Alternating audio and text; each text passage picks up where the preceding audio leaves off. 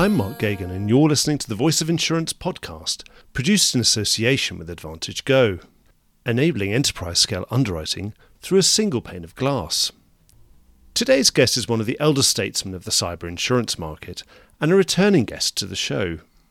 Way back in episode 10 of The Voice of Insurance, Axis's global head of cyber, Dan Trueman, made a prediction that the cyber market was on the cusp of big change and that cyber insurance would never be sold more cheaply than it was back then. Well, two years and 111 episodes later, and the hard cyber market that followed Dan's comments has rarely been out of the news. I'd use today's episode as a really good example of the difference between a podcast and a recorded interview. That's because instead of being just a series of questions and answers, this encounter is very much a conversation, and a lively one at that. Anyone looking for an update on the highly pressurized cyberspace should look no further. We talk about the repricing the sector has gone through and when this might end, lost trends and what cyber criminals are getting up to, as well as advances in modelling systemic risk and the potential for unlocking the capital the class is definitely going to need if it's going to meet rising demand without starting to hit supply constraints. Dan is excellent and extraordinarily well informed company, and I can highly recommend a listen. Enjoy the podcast. Dan, welcome back to the Voice of Insurance. Thank you, Mark. Thank you for having me back. Oh, it's really great to have you on the show. In fact, I was thinking back to two years ago when you were on the very young Voice of Insurance then. You said something really interesting, and you said that cyber insurance was never going to be cheaper than it was then. And then lo and behold, a very hard market happened almost the day afterwards. And I suspect you at the time, you know, thought it was just a, another underwriter desperately talking up uh, the need for price. Yes, I have experience of that. Yes. um, actually, I'll be totally honest. I, mean, I suppose we have a big enough book. We're desperately always trying to do what I call the triangle, which is turn data into information, information to insight, and insight to action. And we'd started to see a few things. And we'd certainly started to see one of those really classic challenges there is in the market you'll know this better than almost anyone else with all the conversations you have, but you know, we as a market, particularly on the specialty side, we don't mind severity. We can look at that. We can work out where we want to play in a tower or work out what we can do about terms, conditions, or transferring that risk, or even just, you know, adapting pricing for that idea. To a certain extent, you know, we don't mind lots of frequency. There are lots of methodologies, whether that's in the wider market for dealing with frequency. We were starting to see both coming at once.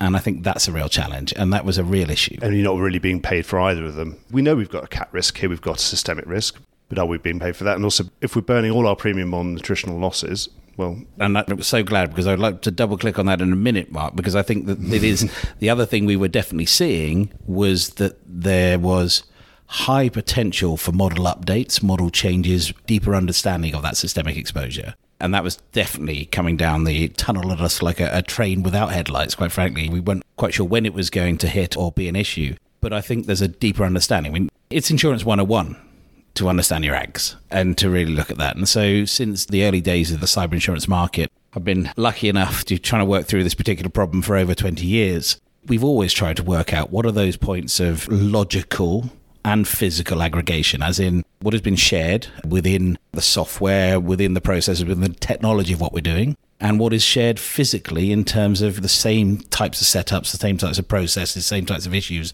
and how do those work together. Trying to unpack that and actually turn that into something genuinely probabilistic beyond just a, a lot of limits management has been a challenge. And it really has been a challenge. And I think what we were definitely seeing as we said, to, to come back to that, is this idea of we knew that people were getting better at that, and it was likely to come up with a number. Certainly, it's early days, and I think there's still work to do, a lot of work to do, and I'm sure we can talk about that. But we were likely to be higher than we were currently thinking when we actually looked at that idea. What does a tail really look like, and what are some of those really concerning events in the, the return periods look like, and then how are we going to price for those? Because we do, we have to price for them in the mean. And I think that's one of the challenges. We can explain very easily I say very easily, but at least it feels more logical to our clients and to the broking community that severity and frequency, they can see that change. And ransomware was the core example there yeah. for cyber.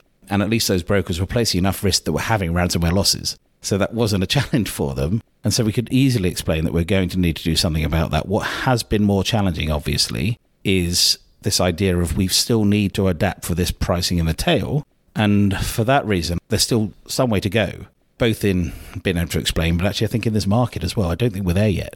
So we've been we've been having two years of a reset, and obviously lots of things have changed in that. We've had players exiting. Obviously, you had the classic growth phase, the darling growth phase when everybody opened a cyber insurance department who, who didn't previously have one. Everyone was writing it, and I presume from a broker's perspective, it was probably quite easy to get things placed without giving the same amount of information that you. This sort of classic thing that happens in a softer market. You don't have to give all the information. Presumably now you're getting better quality data and information off those clients because some of those, let's say, less committed to the cyber market have now exited.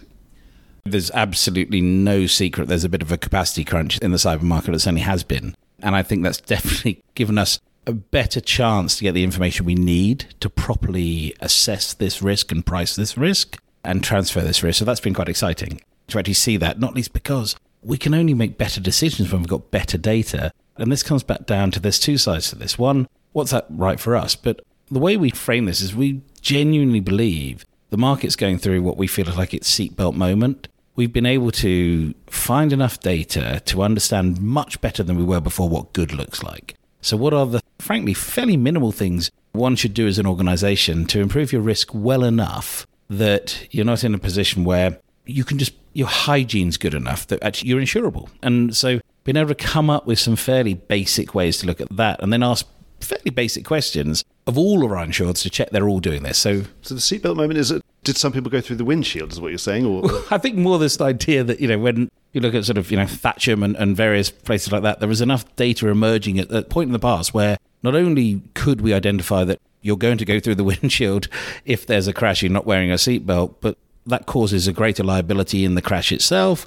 It damages you know the process, but actually it turns out if you are safer, so is the car, lowers the liability. Insurers can actually insure the car. All of these things, and it's there's a mutualization between the client themselves and the insurer in terms of what is the social value of me explaining to you why your risk is better if you do this. So, are there to continue the analogy, are there now better seatbelts available that you can all say, right, you need one, you need to mm-hmm. put your seatbelt on, and these are all approved manufacturers of seatbelts. I think I'd hesitate to say approved manufacturers. I think there's a way to go in terms of this process. But yes, absolutely. At the end of the day, we've identified fundamentally if clients are using multi factor authentication, if they're more secure through their remote desktop protocol, and if their backups are better, the very minimum, those sort of three things. Is every consumer in the last two years since lockdown has yes virtually everything I use now has two-factor authentication, which yeah, I didn't have yeah. before, and I could have had the same password for the previous fifteen. The number years. of one-time passwords that have suddenly started emerging in our lives, you know, I have to say that you know, and those texts, and all of that's come from the same sort of issue. There's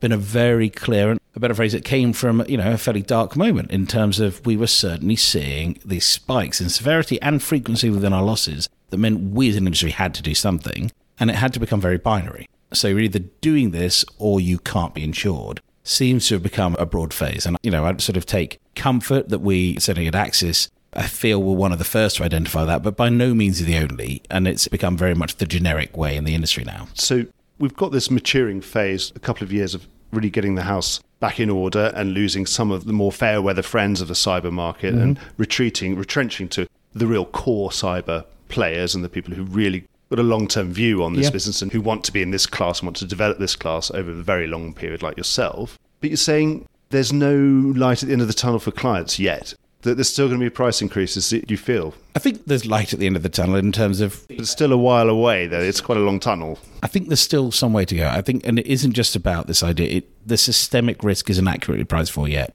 and we as a market, it comes back to the fair weather friends or whatever the issue is. At the end of the day, what's best for the client is a sustainable market something that actually, yeah, all told. And I feel we've had a very difficult few years. And so we need to get back to a position where we are both making profit in the pure sense, but also able to make profit in the longer term through accurately transferring that return on capital that matters. And frankly, the capital is driven by the systemic models, not by the attritional losses. And so at that point, we need better and more accurate and more effective models, absolutely, to know what the capital is. But right now, we certainly need slightly higher prices. And I suspect certainly to the end of this year, we will be seeing double digit increases. They may start slowing up, you know. And this is compounding on for the third year. Yeah, it is. A sort of have this worry in terms of you know compounding in terms of various other things. It's a risk adjusted compound, I would say. Not. You're not playing catch up anymore. You just readjust it. It's more of an adjustment. I don't think it's a hard market. Mark is my definition of this issue. In fact, I would say it's a rebasing of the pricing. So I think what we've actually done is the curve's shifted rather than we're riding the upturns and downturns of a normal cycle. With what we learned, with what we now know, and what we know about the potential, and particularly, we keep coming back to it, this need to transfer more effectively the broader systemic risk and make sure this market is sustainable through its own version of a cat type event, we absolutely needed to rebase this price. And I think we've done most of that. I do think that, but I think that's the difference now. Many of you might have heard the name Anaplan, but do you know how it's being used in our industry? I'm going to ask Conor Donohoe and Dan Ellis some quickfire questions. Conor, what is Anaplan? Well, very simply, Anaplan is a best in class, cloud based planning and modelling platform that's used extensively by the insurance sector. And who's using it? Top performing MGAs, syndicates, intermediaries, and full stack insurers. We have about 70 insurance clients in the UK alone. And Dan, within those insurers, which departments are using it? Well, we work with everyone from finance, actuarial to HR, and everyone in between. And what are they using it for? They're using it for a wide range of different business planning, everything from their technical planning to their actuarial planning, even just general business planning. But they can do all of this within a platform where results are recalculated in real time and is all connected. And in practical terms, how's Anaplan helping their business? This is done in three main areas. Firstly, through robust models, where our customers have resilient models, but are still flexible enough to run multiple scenarios. Through collaborative working, where we're getting rid of silos and we bring all users together with one version of the truth. So everything's connected. Exactly. And finally, through scalability. Because it's on the cloud, Anaplan is really easy for our customers to scale as their business grows. So, what's the real benefit for an insurer, Conor? Well, ultimately, when insurers use Anaplan, they're improving the quality and speed of their decision making. It gives insurers the agility to easily predict and respond to internal and external changes to their business. And we don't think it's just a coincidence that our customers also happen to be the best performing insurers in the market.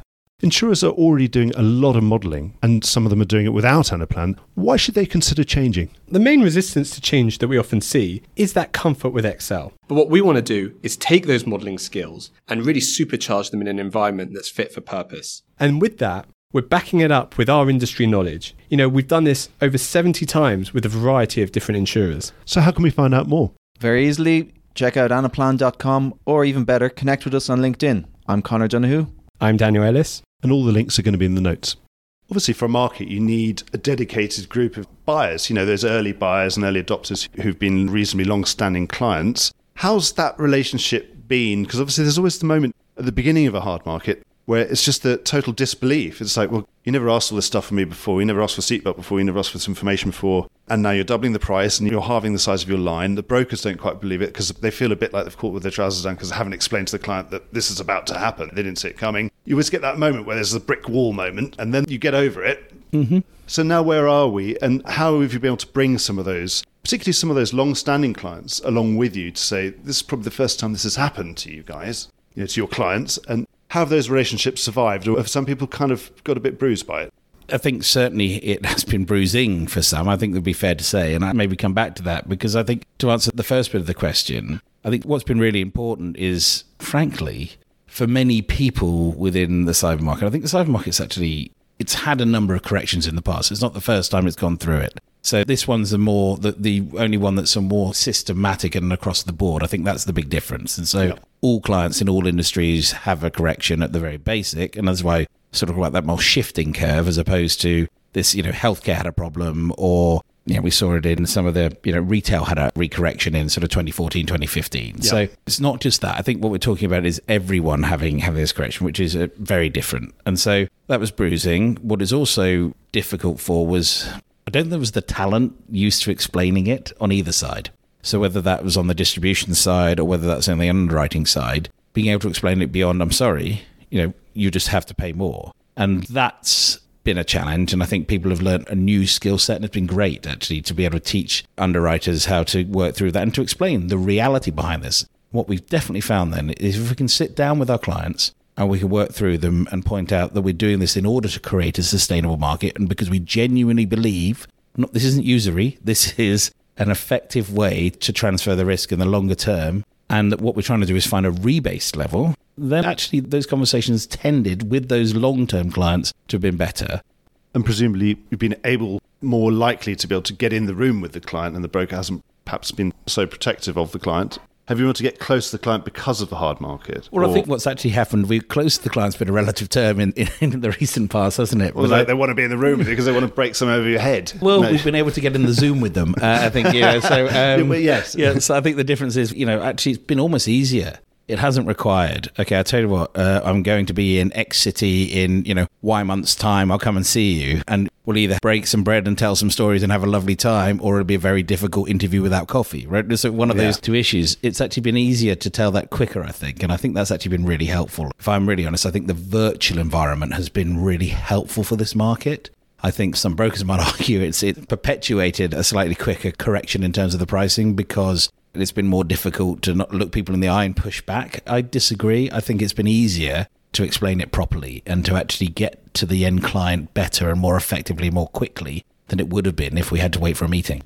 And where are you playing now in the market? Do you have a particular strategy? Lots of people are kind of getting close to the risk, saying what we need to do. This has shown us we need to get even closer to the client. We want to almost write every primary, get right in there. You know, I want to really understand these systems. I want to be practically plugged into this network mm-hmm. with my client and, Yeah. and be monitoring and finding out what the hell's going on. Or I'm sure others have run 100 miles. So I only want to be in excess of 500 million. I think there definitely are people who want to play at the top. That isn't necessarily where we see ourselves. I suppose we have a sort of three pronged approach to this, and I think all of them are roughly on the same thing, and all of them are roughly what you're talking about. We believe that the only way to be in this class is to be an expert.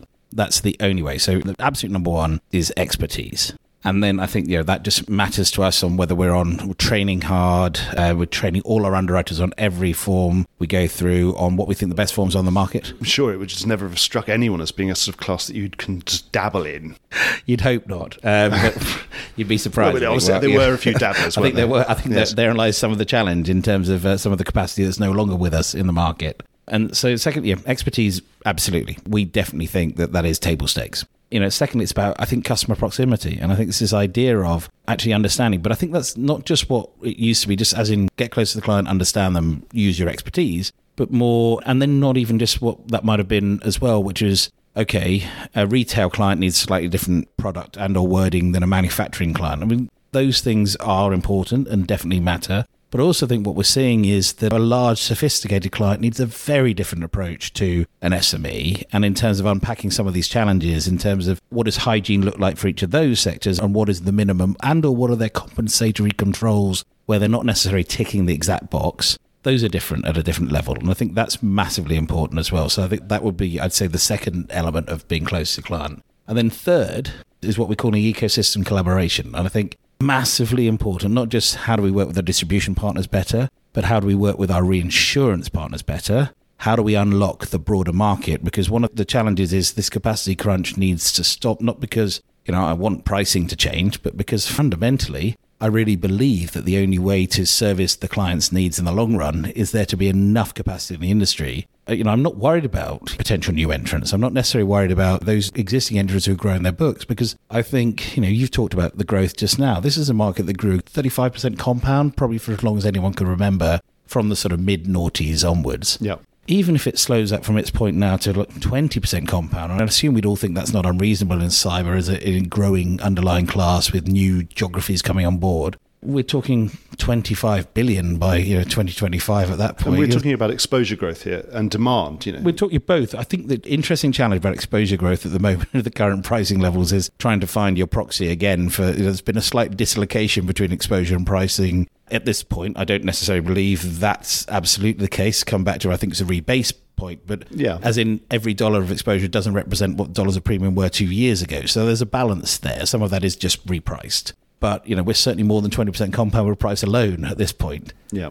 And I think that's really, really interesting and a real challenge. So, but the only way we're going to be able to function as a market is if we find enough capacity through the entire chain from whether it's retro or third party capital at the top. How's that going, by the way? It was implication earlier that we nearly got a handle on systemic risk. And obviously, at the very high end, that's what the ILS people, I presume, feel that they're underwriting. They're not going to underwrite a big attritional thing, are they? No, well, I think interesting enough, we're certainly seeing. Well, they might write an ag treaty or something. Uh, I think we're seeing there are different appetites in different ways from different people and different funds. So I hesitate to say suddenly I think anything's a slam dunk, but I certainly think and I know some of your recent people on the. There's someone like Mike Millette obviously says they've already been involved on a collateralized basis. You know, Hudson Structured Capital. Were, that was news to me. I didn't know Absolutely that. one of the first in, and I think have always been right at the forefront of trying to solve this particular problem. And I think they're a good example. It's not all of their, even investors, I think, have the same appetite. So, how do you frame that in a way that works for individual investors as well who want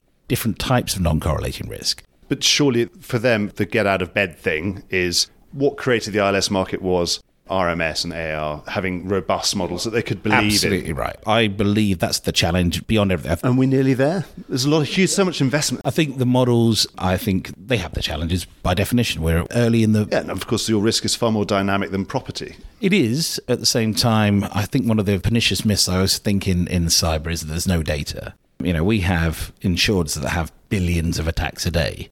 So how do we find a way to use the null results as much as the sort of you know, the claims data? So I think there's some interesting elements of that, and that's where I think the investment's going in some of these modelling firms and the process. And I think that's also where quite a lot of the interest is in those trying to understand it better. But it's you're absolutely right. In order to unlock this particular problem, there needs to be trust in the models, and at least a trust in terms of how you might manage your modelled output to better fit your own portfolio, whether you were the investor or an underwriter. So I think that's key. You need an event definition that works, that you're actually happy with. And some of those can be different if you're looking at a sort of more ILW versus, you know, ILS cat bond. But of course, the other thing that they absolutely want is non-correlation or low. Nothing though non-correlates, but that low correlation.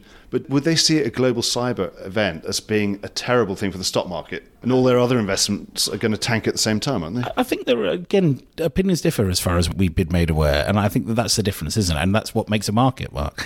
So you want some difference in opinion and you want some people looking for different types of arbitrage. So I think there are some challenges, definitely. And I think that certainly the long term perception was that there was a lot of correlation. But I think we've seen certain sort of challenges, a lot of correlation in other risks that we didn't expect, and some non-correlation risks we might have expected. Do you think we'll be getting there and getting the supply that you need to satisfy that what you know is going to be a long-term increase of demand, whether it be 35 compound or 20% compound, it still means that we can have very large growth. And at some point, of course, we will run out of capacity unless we can get some more. And then you won't have a meaningful product because you won't have enough capacity to solve the problem. I think there's a need to be a meaningful move towards it sooner rather than later. And I think, you know, what we're certainly seeing is an appetite. And I think, you know, again, the third element has been quite interesting, quite helpful is, is the tail. So when we look at ransomware risk, one of the advantages of, uh, you know, want of a better phrase, of, of that ransomware risk is it certainly shortens the tail in terms of, of what that looks like. And of course, that in itself makes some of those scenarios slightly more attractive for some of these investors. Because, of course, you know, the last thing they want is another form of trap capital. Know, another form. So, you know, the collateral release mechanisms are going to be so important. The tail understanding is going to be so important. That process. So, all of those coming together. And I what's the tale on ransomware looking like? Is it sort of old hat? Is ransomware over? Where uh, obviously it's been the villain of the piece for the last two years, and now have you completely got a handle on it? You'd be able to shut the door on ransomware or Would not? that was so, Mark? Would that, that was so? Um, no, we're some way from shutting the door on ransomware. I think we've certainly seen some change. We hope a lot of that is due to the hygiene factors we put in place in terms of some of the severity and some of the frequency. Certainly, the frequency more than the, the severity problem. It's just that because there's still plenty of clients who don't put their seatbelt on. Totally. I mean, you know, the reality is we'd like to think they're not our clients anymore, but there is definitely a, you know, the penetration levels in the cyber market are still reasonably low in terms of the global potential buyers of it. There are lots of people who aren't learning from that seatbelt idea and the process. So I think we just have so much more to do there. And so, you know, this is that growth. So ransomware definitely exists. And I think the other side of this is we're permanently hmm. looking at this challenge between, in terms of ransomware, is it we talk a lot about predator prey in this market. So the predators are doing this. We, as the supporter for the prey, tell them how to put their shields up. You know, this is the seatbelt moment. And then the predator goes and does something else. One of the other analogies, you know, sort of, sorry not to sort of abuse the metaphor, is the big difference is big game hunting versus sort of this idea of, you know, firing off everywhere and working out what hits. And what we're certainly seeing is that I think that severity is here to stay at the moment because if you're not making lots and lots, you know, your frequency, because lots more people have at least bolted their windows, then you're probably going to go and look and do your recon well and then make sure that you get a good payday on the other side of that. And that's what we're definitely still seeing. So far more targeted, far more professional style attacks. Yeah, certainly, and that means that the larger organisations are far from you know outside of this because obviously they're the ones deemed to have the balance sheet capable of paying. And out there in the cutting edge, is there any sense of what is the next ransomware? Obviously, you had point of sale terminal stuff six, seven years ago. You've now had this ransomware sort of bonanza for the criminals, and obviously not good for you guys. But yeah. Is there anything else knocking about or things that you're seeing that you're worrying about? Like tactics are changing slightly. So we're seeing a lot more aggression once again in terms of the way that the criminal groups are attacking and the way that they're looking at to exploit and their willingness maybe to delete data quicker and then their willingness to weaponize some of their issues. So so it's sort of 20 seconds to comply rather than sort of call me in two you weeks. either pay me and I'm not negotiating. So one of the core elements we were definitely seeing was a willingness to negotiate. And that, you know, for certain groups, it's not necessarily gone away. I think the average initial demand to eventual payment is still a fraction of. But yes, you've got minimum time. I'm not negotiating. You pay me, or I'm going to prove you I've deleted. And they've done their homework. They have a much clearer idea of how much that data's worth, right? Very much so. These are sophisticated groups, and they are not just this perception that this is someone still in their parents, you know, staying at home in their parents' house is, is long gone. For the vast, vast majority of them, there, there, are some notable exceptions and some interesting ones. But I certainly remember a point at a seminar I was chairing about six or seven years ago, where someone's anecdote was, well, yeah, we had ransomware on a hedge fund's files, and then luckily they only asked for five hundred dollars, and we just paid them five hundred dollars, and thank God they had no idea that this was. Information about you know the algorithm for the fund that was controlling two billion dollars. Oh yeah, and we finally and they would know that now not only that, they, they know the individual they're targeting sometimes, and, and they know the buttons to push there. We've seen some really interesting cases. Something that's been, as the market's matured, where people are having variations in their strategy, has been I had a podcast with CFC recently, documented a change in their own strategy to say some of this, the engineering, should we call it, the security, mm-hmm. the service part of what we're doing as cyber insurers, they had made more of a conscious decision to bring that in house rather than rely on third parties. And before, perhaps before, had been a sponsor of an ecosystem of saying, hey, get your insurance and then you should get your seatbelts from here and these mm-hmm. people, your shields and all that stuff. What's your view on that? Do you think that is a long term trend that's likely you're going to want to bring in engineering in house in Axis?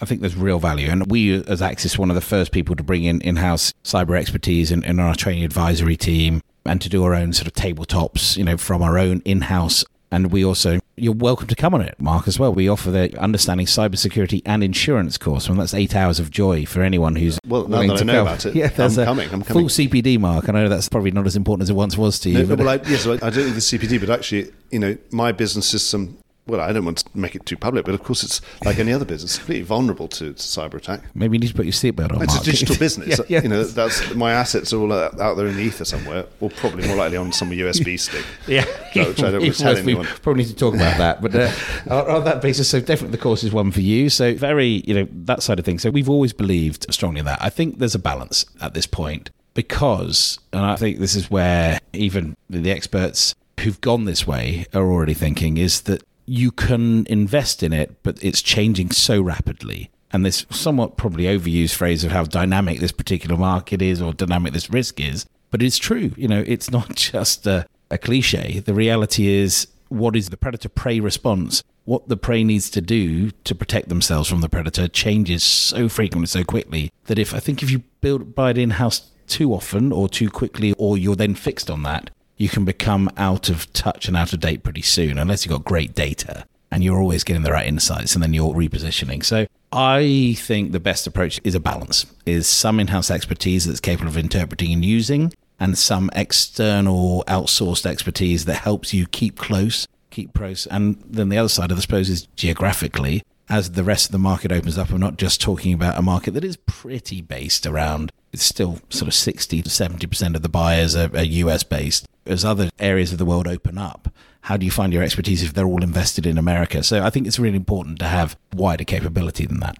A question I've got to ask, given that there's a war situation, Russia having invaded Ukraine, Russia has always been used as one of the great bogeymen of the sort of cyber war and cyber terrorism sphere. Have we seen anything manifesting itself out of that? Was it difficult to say that you could pin anything on coming out of this conflict, or is it at least heightened the sense of risk? I think it's heightened the sense of risk. I think that geopolitical risk and cyber are inherently linked. You know, anyone who doesn't think so, I think is deluding themselves, quite frankly. Because we haven't needed war on land for there to be warlike acts in cyberspace. Totally. And I know you know this about my background was a political risk underwriter before I was a cyber underwriter 100% of my time. And so I'm a little obsessive about this particular issue as well. Obsessive to the extent that we've always believed within our policies that every one of them needs a war exclusion and it needs a war exclusion we like and trust. And I have to say that that's sort of universal. We have war exclusions we won't follow and adaptations we make to our war exclusions. And one of the core elements of training for our underwriters is what good looks like in that space. So it's not just about what good looks like on the risk. So I think that's really important. And we're definitely seeing that coalesce around the market, a view of there might need to be some war exclusions might not be as good as others. I think that's fair. And with the exclusion, will then that become a point of development for a specific cyber war affirmative market? I think it'd be really interesting. I think we're more likely to see a cat non cat cyber market develop than a war non war market develop. And I think maybe that cat will have an element of war coverage within it or an element of the systemic risk that could work there. But the reason let's always remember that the war exclusion exists and why it's important is because I don't think there's enough capital in the world if some of these events manifest themselves. And so I think that that's why we have to have certain exclusions. The infrastructure exclusion is another key one within cyber. I believe that you know we need to make sure every policy has one of those because the failure of the internet is not insurable. Quite frankly, like we could get onto why I don't necessarily think that that's a real thing, but that's a you know their issues. So there are really important backstops, and I think it's really important to remember that's why the war exclusion exists and existed well before this current geopolitical situation, and will need to keep being developed well after it will it need to learn and adapt from you know recent events and would it all war exclusion be fit for purpose? I think that's a question that markets always need to ask themselves. I think we've covered nearly all the topics that are on my list of questions in quite a roundabout way in a very conversational way. So i'd like to ask you in a general sense would you say we're at a point of you know maturity now for the cyber market? Of what is there? Are you happy with this market in the state it is now that it's in better shape than it has been for a while I think the answer is yes, Mark, but there's always a yes but, isn't there? And I think, you know, having seen the development of this market and having proudly felt, you know, been part of it and really enjoyed that process, there have been a number of key moments. And I think the last two or three years have been a massive shift in the maturity of this market and the approach people take to it. So we couldn't have had conversations about, you know, and beyond the odd isolated out outlier. What's the ILS market going to do with cyber, etc.? More than five years ago wouldn't have been the case. We can now, and we can reasonably expect there to be significant changes there. And I think there's a core element of the maturity. I think the other side of it is, and maybe we didn't unpack this well enough when we talk about pricing. The key to me function of a really good market is there's a delta between good and medium risk. I think bad risk shouldn't be insured at this point. We don't need the you know the capacity to go to bad risk at this point in this market. We're not commoditized enough that we're fighting over anything like that but I think there needs to be probably a better understanding of the delta, you know, as in not this minimum, but what really good looks like. And I think there's an interesting, and I think a proper market that's probably a maturity we still are working our way towards. We'd like to think we're on the way there. And I think certainly we'd like to think that we select some of the clients. And when we talk about those difficult conversations, some of the clients who've always had a bit of a delta between their pricing and similar benchmarking organizations, those are the longer term relationships you want to have, you know, the work. So I think that's key. And then the thing that does keep me awake at night that comes into this is the talent crunch. I think we are in a real challenge here. We do talk about the need for more capacity. That capacity is going to have to be peopled. Um, it's going to have to have good people involved in it. 10 years ago, there were probably 50 places you could buy cyber insurance from. There's probably now 500 there weren't 10 people at each of those 50 so there's a lot of those 500 that have been led by people with you know less than 10 years experience in the market and some of those are brilliant so that's okay but where do we get to when we get to 5000 and I, I just worry at that point that's the thing that we need to keep working on is make sure we have a talent base that is effective a talent base that's well trained, a talent base that's knowledgeable, a talent base that can actually accurately assess and transfer this risk. And that's only on the underwriting side. Presumably, it must be quite hard to go and find people who are going to underwrite coal mines who are 22 because they can see there's no future in it. So it's going to be banned by 2050 or whatever. Which is a good so thing. at least with cyber, it's very sexy. You know, every young insurance professional, I think, would have had their eyes open and said, this is cool. This is like the coolest class to be in, certainly over the last five, six years. Okay, now it's had a crunch but presumably at least you don't have any problem getting people into it. Not in the grand scheme of things, and I think obviously there are others. You know, I think uh, you know transactional risk uh, market is very sexy at the moment, and obviously renewables. You know, markets are doing wonderful things for the world, and justly should be able to recruit people as well. So I think there are other markets, but definitely it's uh, it's just are there enough? And as I say, it's not just here; it's the brokerage community, it's the distribution, it's having enough talent to make this market sustainable is what worries me. Because what we end up with otherwise is quick upturns, quick downturns, and I don't think that's what sustainability looks like.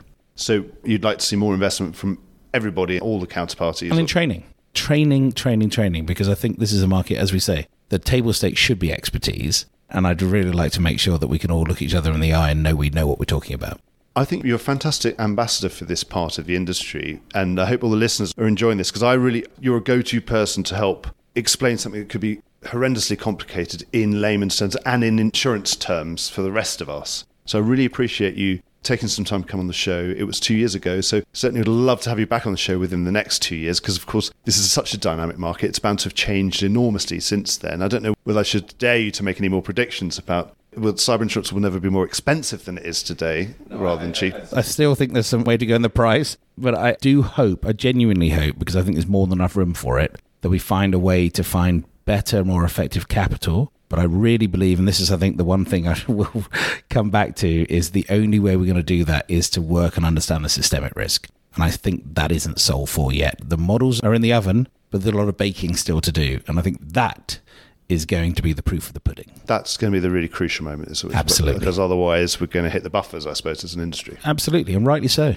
This is where senior management, boards, etc., are going to say, well, we feel we've got enough of this risk on our books. Once your fourth, yeah, your big yeah. reinsurers have said we can't do any more. Totally. But the way to unlock that capacity is to explain the models better and to understand them better and to work out what we're going to do about it. So I keep coming back to that because I think that's the key crucial consideration in the maturity of this market is better modeling, more effective modeling, more accurate modeling, better understanding the models to make sure we get to the next phase of that necessary growth. Yeah, but I'm looking at you and I'm, I'm looking at someone who's optimistic, right? I am. I must like because I think the data exists. I just think we need to work through what the data is doing. It's again data to information, information to insight, insight to action, and I think we're getting there. The action's available. Dan, thank you so much. Thank you so much, Mark. It's an absolute pleasure. Well, I hope you enjoyed today's episode. If you did, don't forget to subscribe or leave a like or a review or recommendation on whatever podcast platform you used to access this program. These really help get the word out. Before we go, just a quick reminder that advertising slots are available here and in other places in the Voice of Insurance podcasts. Podcasting is the fastest growing medium and attracts a high quality audience of key decision makers. It's also an intimate medium where you, the listener, are right in the room with me and the interview subjects. Needless to say, that means it's a great way of getting your message out directly to an audience because you know you've got their full attention. It's also very cost effective. So get in touch with Mark at thevoiceofinsurance.com to find out how you could be speaking directly to the industry. The Voice of Insurance podcast is produced in association with AdvantageGo, enabling enterprise scale underwriting through a single pane of glass. Voice of Insurance is produced by me, Mark Geoghegan. Music was written by Anna Geoghegan and produced by Carlos Geoghegan. Check out more podcasts and written comment pieces at www.thevoiceofinsurance.com.